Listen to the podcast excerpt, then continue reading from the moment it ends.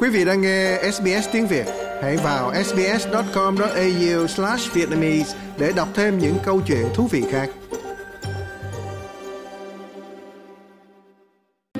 Gia đình là quê hương vượt qua khó khăn, bên người thân ta mãi xin hát khúc ca yêu đời, gia đình mãi luôn trong. Xin được chào quý vị thính giả đang nghe tiểu mục Mái Ấm Gia Đình được phát thanh định kỳ trên làn sóng của ét bê ét Radio vào mỗi tối thứ ba hàng tuần. Thưa quý vị, thì chúng ta đang trong những cái ngày cuối cùng của năm hai không hai ba rồi. Chỉ còn vài ngày nữa là sẽ đến thời khắc Giáng sinh, một cái kỳ nghỉ lớn. Trong cái tiết mục mà đặc biệt của Mái Ấm Gia Đình những cái dịp cuối năm hai không hai ba này thì Bích Ngọc có mời mời cũng rất là quen thuộc với Mái Ấm Gia Đình để chúng ta cùng mạn đàm về một cái chủ đề nó nhẹ nhàng thôi trong cái những ngày cuối năm, à, cái cách mà để cho gia đình cùng kết nối, cùng tận hưởng cái khoảng thời gian đặc biệt này cùng với nhau. Bích Ngọc xin được giới thiệu uh, tiến sĩ Cường Lã. Xin được chào anh ạ. À. Hân hoan được chào Bích Ngọc và cũng xin được chào các uh, quý vị khán thính giả của Đài ét bê ét Việt Nữ. Trước khi chúng ta uh, đi vào cái câu chuyện uh, thì Bích Ngọc cũng uh, rất là muốn nghe anh chia sẻ một chút xíu về cái công việc mới của anh. Mọi người đều biết đến anh á, trong cái vai trò là một cái chuyên gia tham vấn cộng đồng cho một cái tổ chức spiritual, tức là về tinh thần rồi sức khỏe tâm thần vân vân trước đây, nhưng mà Bích Ngọc được biết là anh đã chuyển qua một cái lĩnh vực mới, nó cũng rất là thú vị đúng không anh? Cảm ơn Bích Ngọc đã hỏi thăm. Xin nhân đây được uh, chia vui cùng với lại Bích Ngọc và khán thính giả là mình cũng mới nhận một cái nhiệm vụ mới ở trường đại học La Chop, trưởng một cái nhóm làm thế nào để có được cái sự an toàn cho sinh viên ở trong trường, tránh bị xâm hại tình dục này, không bị bạo hành này, và đặc biệt là làm việc với các sinh viên ở đa sắc dân khác nhau để làm thế nào họ cảm thấy được hội nhập đời sống sinh viên tại Úc, và bên cạnh đó là làm thế nào làm được với những người khuyết tật, những người mà tự kỷ để họ cảm thấy họ cũng được là chính mình và được hội nhập như bất kể ai khác trên cái mảnh đất Úc Châu này. Một cái công việc rất là thú vị, và Bích Ngọc hy vọng là sẽ có một cái dịp được trò chuyện với tiến sĩ Cường Lã về cái vai trò mới, cái công việc mới của anh. Bây giờ quay trở lại với tiết mục Mái Ấm Gia Đình của chúng ta. Với phần lớn những người Úc theo đạo Công giáo thì đây là cái mùa Giáng sinh, nhưng mà đối với những người khác như Bích Ngọc thì Bích Ngọc không có theo đạo Công giáo, thì Bích Ngọc coi đây là một cái khoảng thời gian rất là đặc biệt khi mà cả gia đình cùng sum họp, và con cái thì được nghỉ hè ở trường một khoảng thời gian rất là dài luôn. Đối với anh Cường Lã thì sao, anh chuẩn bị như thế nào? Có thể thấy rằng không khí Giáng sinh cũng đã rộn ràng khắp nơi nơi, đi đến đâu cũng đã thấy người ta trăng đèn hoa. Điều này nó cũng gợi đến cho mình một cái kỷ niệm trở lại cách đây hai mươi năm, một cái ấn tượng hết sức là sâu sắc. Khi đó mình đang là du học sinh tại thành phố San Francisco tại Hoa Kỳ. Chỉ có một mình mình thôi, gia đình thì ở Việt Nam. Không khí Giáng sinh tại thành phố đó cũng như tại ở Melbourne ở đây, quang cảnh nhà ai cũng sáng đèn này. Đi học thì về khuya, nhìn vào ô cửa sổ đèn sáng. Những cái hàng cây dãy phố họ trang hoàng, nào là đèn màu, đèn neon này, hình ông già Noel, rồi hình con tuần lộc này. Cây thông rồi họ gắn những cái ri băng màu đỏ, những cái nơ màu vàng, hình những cái bông tuyết, cái chuông, những cái hộp quà mà gói bằng cái giấy màu, màu xanh màu đỏ, tấm thiệp ghi là Merry Christmas, rồi cả những cái chai rượu sâm banh. Và văng vẳng ở bên tai ấy là những cái bài hát Giáng sinh, Jingle Bell, Silent Night. Khi đó mình là sinh viên nghèo, lại xa nhà, cảm thấy rất là cô đơn và nhớ nhà vô cùng. Đó cũng là một cái lần đầu tiên mà mình được đón một cái không khí Giáng sinh tại một cái đất nước mà Thiên Chúa giáo là à, có ảnh hưởng rất lớn lao tại đây, và nó nó tạo cho mình cái cảm giác là nhớ nhà, nhớ cái không khí đoàn tụ gia đình. Cái gì đó nó giống như là Tết ở bên Việt Nam vậy. Thì cũng nhờ Bích Ngọc là um, bật hộ cái bản nhạc có tên là Come Away With Me. Bản nhạc này nó được chơi theo cái điệu vals chậm hay là Boston đó. Thì khi đó đi học về là mình cứ đeo cái tai nghe đó, và của cái người ca sĩ người Mỹ gốc Ấn Độ, cô ta tên là Norah Jones, và cô đó hát cái bản này thì nó có cái ý nghĩa như thế này này. À, hãy đến với em đêm nay, đến bên em, em sẽ viết tặng anh một bản tình ca. À, anh hãy đi cùng em trên chuyến xe buýt này. Không ai có thể lôi kéo chúng ta bằng những cái lời dối trá ngoài kia nữa. Và em muốn bước đi bên anh trong ngày trời nhiều mây xám. Rồi cái đoạn sau cô hát tiếp là thế này này. Đến bên em và chúng ta hôn nhau trên đỉnh núi. Đến bên em và em sẽ không ngừng yêu anh. Và em muốn thức dậy cùng anh bên tiếng mưa rơi lộp độp trên mái tôn buổi sáng. Và em bình yên trong vòng tay anh. And I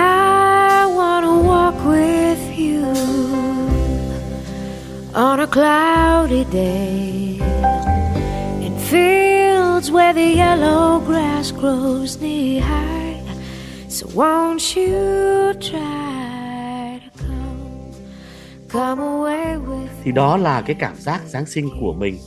Thế câu trả lời tiếp theo mà Bích Ngọc có hỏi là vậy thì mình chuẩn bị cái gì cho mùa Giáng sinh này? Cũng xin thưa luôn là à, mình cùng với lại một số anh em bạn bè trong cái nhóm đi cắm trại đang lên một cái chương trình để có được uh, những cái kỳ nghỉ chung với nhau, um, khoảng chừng mười gia đình sẽ đi từ đây cho đến Adelaide và trở về trong vòng khoảng mười ngày. Rất là vui khi mà được nghe anh Cường chia sẻ lại những cái kỷ niệm của anh Cường, uh, gọi là cái thời mà còn sinh viên đúng không? Còn bây giờ mình trưởng thành rồi, mình có gia đình rồi, có con cái rồi, cho nên là cái khoảng thời gian mà Giáng sinh á, nó cũng mang một cái ý nghĩa khác nữa. Thì bên cạnh cái việc chúng ta hưởng thụ cái khoảng thời gian gọi là rất là diệu kỳ của những ngày cuối năm đó, thì chúng ta cũng nghĩ đến uh, gia đình. Thì đây là cái dịp mà gia đình nghỉ ngơi, đi chơi. Như anh Cường Lã có chia sẻ là anh và vợ con của mình cùng với những cái người bạn á, sẽ có một cái chuyến đi cắm trại rất là vui. Và Bích Ngọc cũng nghĩ đây là một cái khoảng thời gian rất là hay để cả gia đình gắn kết. Nhưng mà làm sao để mà mình kết nối và sử dụng cái thời gian này có cái ý nghĩa nhất, à, thưa anh Cường ạ? À? Theo như cái quan điểm cá nhân của mình ấy, thì là để có được một cái thời khắc ý nghĩa thì mình nên tạo ra những cái những cái hoạt động để nó có nhiều kỷ niệm, để mà mọi người có cái thời gian được ở bên nhau, có những cái trải nghiệm cùng nhau.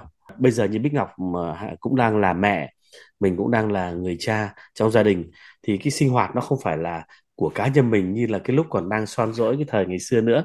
Niềm vui là về niềm vui chung của cả mọi người.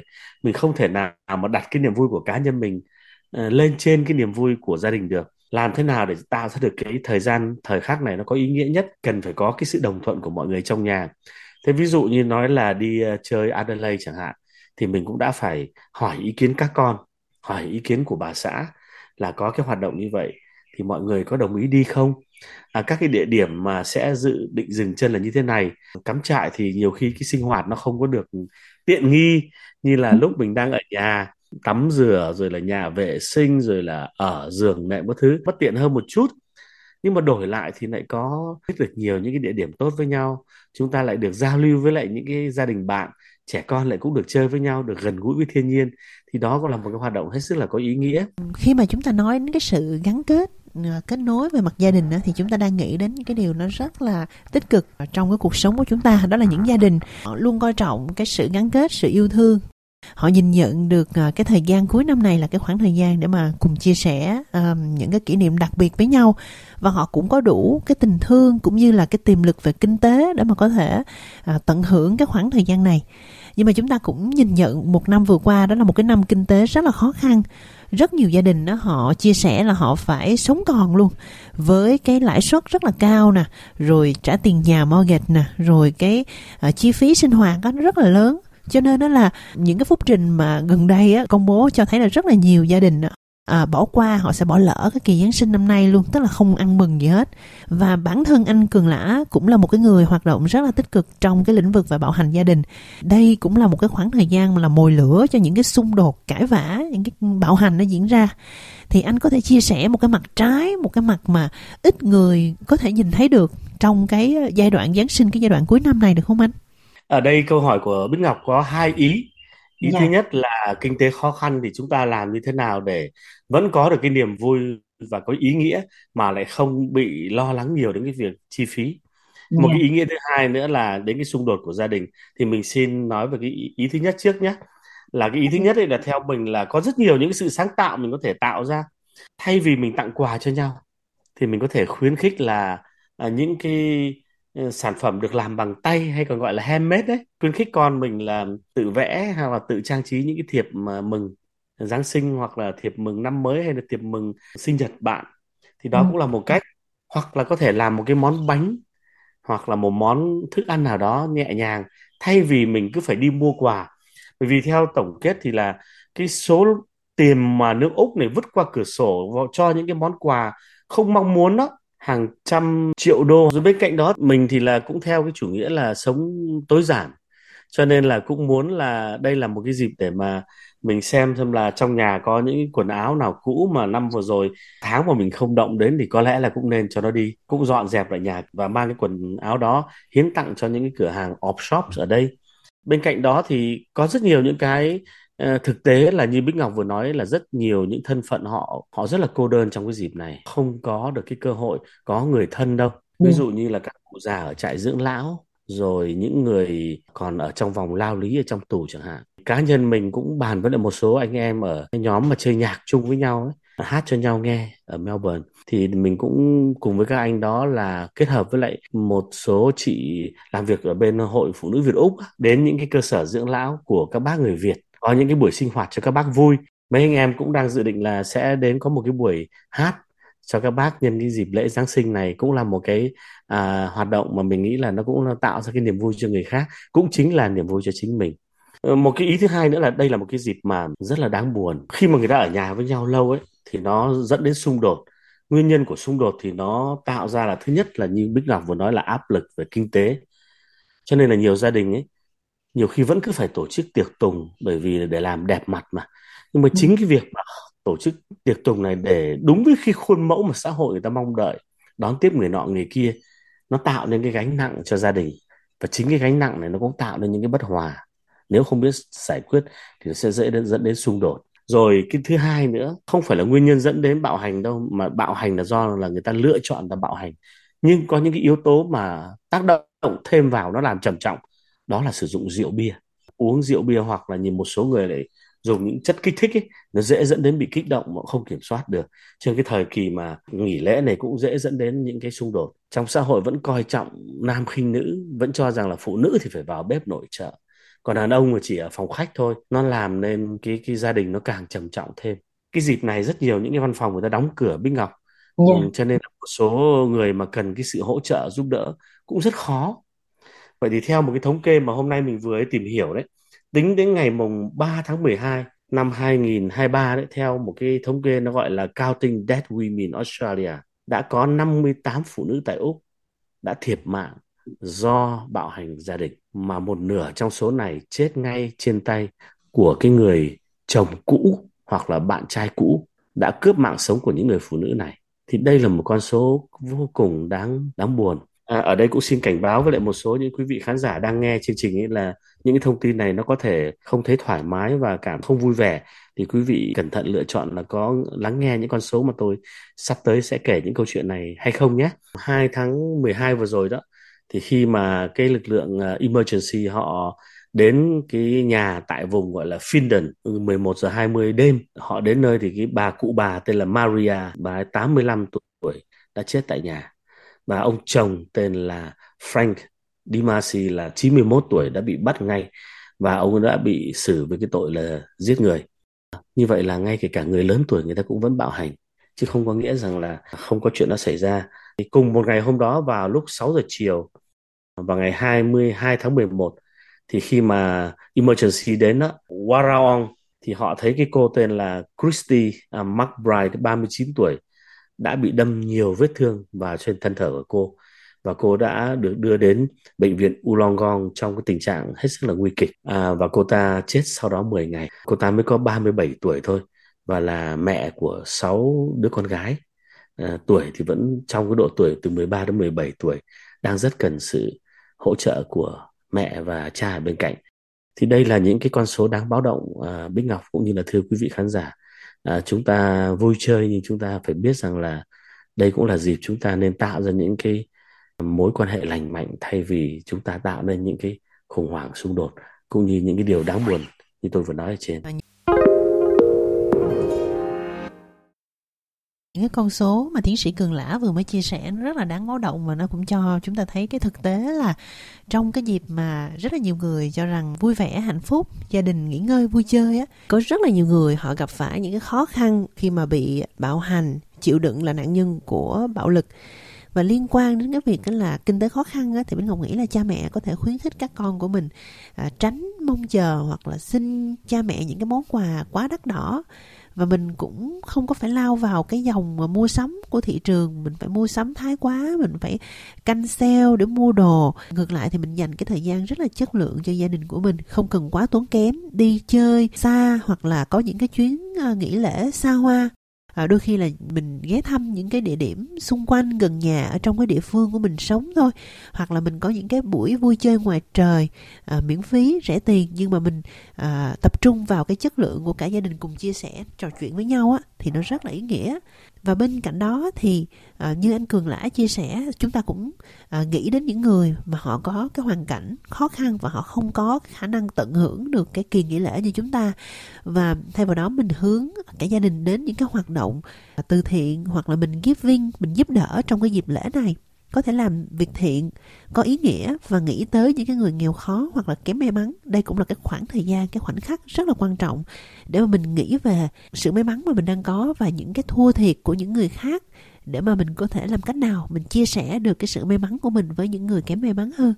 Liên quan đến cái, cái ý nghĩa à, tích cực của cái dịp cuối năm này á, thì anh Cường có muốn đóng góp thêm một cái ý kiến nào đó, tiếng nói nào đó cho thính giả không anh?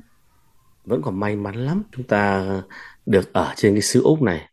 Chứ bây giờ giả sử chúng ta mà bị ở trong cái vùng chiến tranh giữa Nga hay Ukraine, hay là chúng ta lại ở cái vùng chiến sự mà ở dải Gaza hoặc là ở Miến Điện chẳng hạn, thì có lẽ là chúng ta cũng chẳng có cái cơ hội có được cái khoảnh khắc nghỉ ngơi như là chúng ta đang có ở đây. Vì vậy là chúng ta hãy biết ơn là à, chúng ta có được một cái nơi an bình để chúng ta có được một cái sự thoải mái và một cái không gian của những con người hết sức là tuyệt vời ở cái đất nước Úc này, bên cạnh những cái gì mà mình vừa nói. Bước vào cái năm mới này thì là uh, cá nhân thì gia đình mình cũng cũng có rất nhiều những cái sự chuẩn bị. Thì có hai người con trai, cháu lớn thì năm tới vào lớp mười một, bước vào cái giai đoạn mà đối với lại học sinh mà trung học ấy, là chuẩn bị cho thi vê xê e hai cái năm cuối cấp. Hai vợ chồng bàn với nhau là À, dành nhiều thời gian để xem là con cần cái sự hỗ trợ nào để giúp đỡ cháu. Mình sẽ bớt những cái chuyến đi chơi xa. Năm tới cũng là cái năm mà cái cháu nhỏ thì lại bước vào cái năm à, hai năm cuối của cấp một. Vậy nên là cũng muốn là cái thời gian này tạo cho cháu nhiều những kỷ niệm về thời thơ ấu, để làm sao mà lớn lên cháu có nhìn lại và thấy rằng là có những khoảnh khắc rất là hạnh phúc, ý nghĩa bên cha mẹ. Không phải là chỉ có mỗi học về kiến thức ở trên trường, bên cạnh đó thì cũng muốn là cháu có được những cái kỹ năng sống cần thiết, những cái trải nghiệm ví dụ như là tham gia những cái hoạt động ngoại khóa ở ngoài trường học á, thể thao. Cháu cũng đi vào hướng đạo sinh Scouts, cho cháu tham gia vào các cái nhóm sinh hoạt cộng đồng của người Việt để cháu được duy trì cái văn hóa của mình. Sang năm chỉ còn vài tháng nữa là mình cũng sang tuổi năm mươi rồi. Thế và bà xã mình thì cũng uh, thua mình hai tuổi, thì là hai vợ chồng cũng bước vào cái độ tuổi cũng không còn trẻ trung gì nhiều, nhiều nữa. Phải cố gắng có một cái kế hoạch để mà duy trì được cái sức khỏe cả về thể chất, về tinh thần, về xã hội, về tâm linh. Mong chờ cho cái năm hai không hai bốn nó đến. À, Bích Ngọc rất là biết ơn vì anh Cường vừa chia sẻ những cái mục tiêu à, rất là quan trọng trong năm mới của anh. À, bởi vì thường cuối năm thì chúng ta hay nghĩ đến à, cái mong ước và à, cái điều mà chúng ta muốn làm ở trong năm mới. À, đặc biệt là khi nói đến gia đình của mình á, thì anh Cường vừa mới chia sẻ những cái mục tiêu rất là ý nghĩa mà anh Cường sẽ cùng thực hiện với các con của mình, cùng với à, người bạn đời của mình. Và với những cái thính giả nào mà họ đặt ra cái mục tiêu xây dựng một cái mái ấm, xây dựng một cái uh, gia đình uh, hoặc là uh, hàn gắn những cái đổ vỡ hay là những cái điều chưa có được như ý trong năm cũ với gia đình của mình đó, thì anh Cường có một cái lời khuyên hay một cái chia sẻ cuối cùng nào với họ hay không ạ? À? Đối với lại những uh, cặp đôi hoặc là những cái cá nhân, các bạn cảm thấy rằng là chúng ta có những cái trải nghiệm uh, xung đột trong mối quan hệ hoặc là nó không được lành mạnh ấy, thì cũng xin nhắn nhủ với quý vị rằng là ai cũng có một đời sống để sống. Chúng ta hãy sống làm sao để cho cái tinh thần mình nó được thanh thản, cái tâm mình nó được bình an và được sống ở trong sự an toàn, trong yêu thương. Và đó cũng là cái ước muốn của rất nhiều người khác nhau. Ở nước Úc may mắn là chúng ta có một cái mạng lưới hỗ trợ hết sức là tuyệt vời, từ à, mạng lưới nói tiếng Việt cho đến các cái mạng lưới À, cung cấp ở dịch vụ ở địa phương. Vậy nên là quý vị nếu như đang có những khúc mắc cần phải giải quyết thì quý vị hãy đừng giữ ở trong lòng mình nữa, và hãy mạnh dạn bước ra khỏi cái vùng à, lo sợ đó đến những cái dịch vụ hỗ trợ cần thiết để giúp cho quý vị à, có được một cái tinh thần thoải mái hơn, có được một cái cuộc sống lành mạnh hơn. Thì đó cũng là cái mong ước của mình. À, rất là cảm ơn tiến sĩ Cường Lã đã cùng với Bích Ngọc trò chuyện với quý thính giả à, trong tiết mục Mái Ấm Gia Đình vào cái ngày à, sát với à, cuối năm rồi. À, rất là mong là anh cùng với bà xã của mình và các con có được những cái ngày nghỉ lễ thật là ấm áp, và cái mục tiêu mà anh đặt ra đó trong năm mới với gia đình của mình đó, thì sẽ à, được như ý nguyện. Vậy thì Bích Ngọc sắp tới đón Giáng sinh và năm mới như thế nào? À, đối với Bích Ngọc và gia đình nhỏ của mình á, thì à, Giáng sinh là một cái dịp mà nó rất là ý nghĩa, à, bởi vì à, các con thì đang học trường đạo và các con có những cái niềm tin và bắt đầu tìm hiểu về à, giáo lý cũng như là cái hệ thống, cái khoa học tâm linh à, trong cái đời sống xã hội của chúng ta. Cho nên đây cũng là cái lúc mà các con có nhiều cái cơ hội để học hỏi hơn. Và với Bích Ngọc thì cái khoảng thời gian cuối năm á, dù mình bận rộn như thế nào thì mình cũng luôn luôn dành cái thời gian để mà mình có cái thời gian rất là chất lượng với các con. Không phải là trong năm mình cứ lo làm việc đâu, rồi đến cuối năm mình mới chơi với nhau đâu, à, nhưng mà mình luôn luôn có cố gắng có cái sự cân bằng. Khi mà con có cái thời gian nghỉ hè thì mình cũng tranh thủ cái thời gian này á, mình à, tạo ra một cái điều gì đó có ý nghĩa, mình đặt ra cái mục tiêu à, có ý nghĩa để mình cùng thực hiện với con trong vòng một tháng đó nghỉ hè. Tới thì hai bạn sẽ đi bán bánh ở cái khu hàng xóm, những cái khu neighborhood của mình để gây quỹ. Dạ vâng, và bên cạnh đó thì gia đình Bích Ngọc cũng sẽ có một cái chuyến đi chơi nó cũng gần nhà thôi, bởi vì à, cũng sẽ quay trở lại làm việc sớm. À, dù ngắn nhưng mà mình tin chắc là nó sẽ thật là nhiều cái tiếng cười và rất là nhiều cái à, hạnh phúc.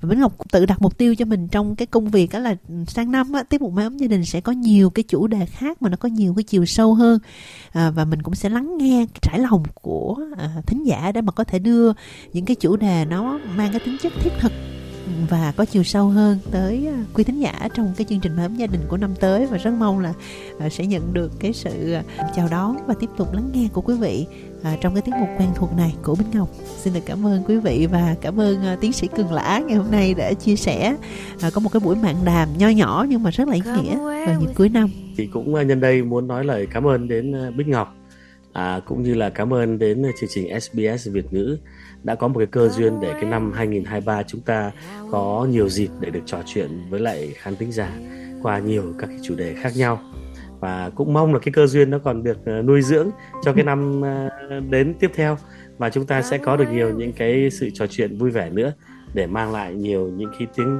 cười, những cái điều bổ ích và lý thú hơn nữa để cho làm sao mỗi một gia đình sống tại Úc đều có được cái mối quan hệ lành mạnh. Cảm ơn Bích Ngọc và cảm ơn quý vị khán thính giả đã lắng nghe.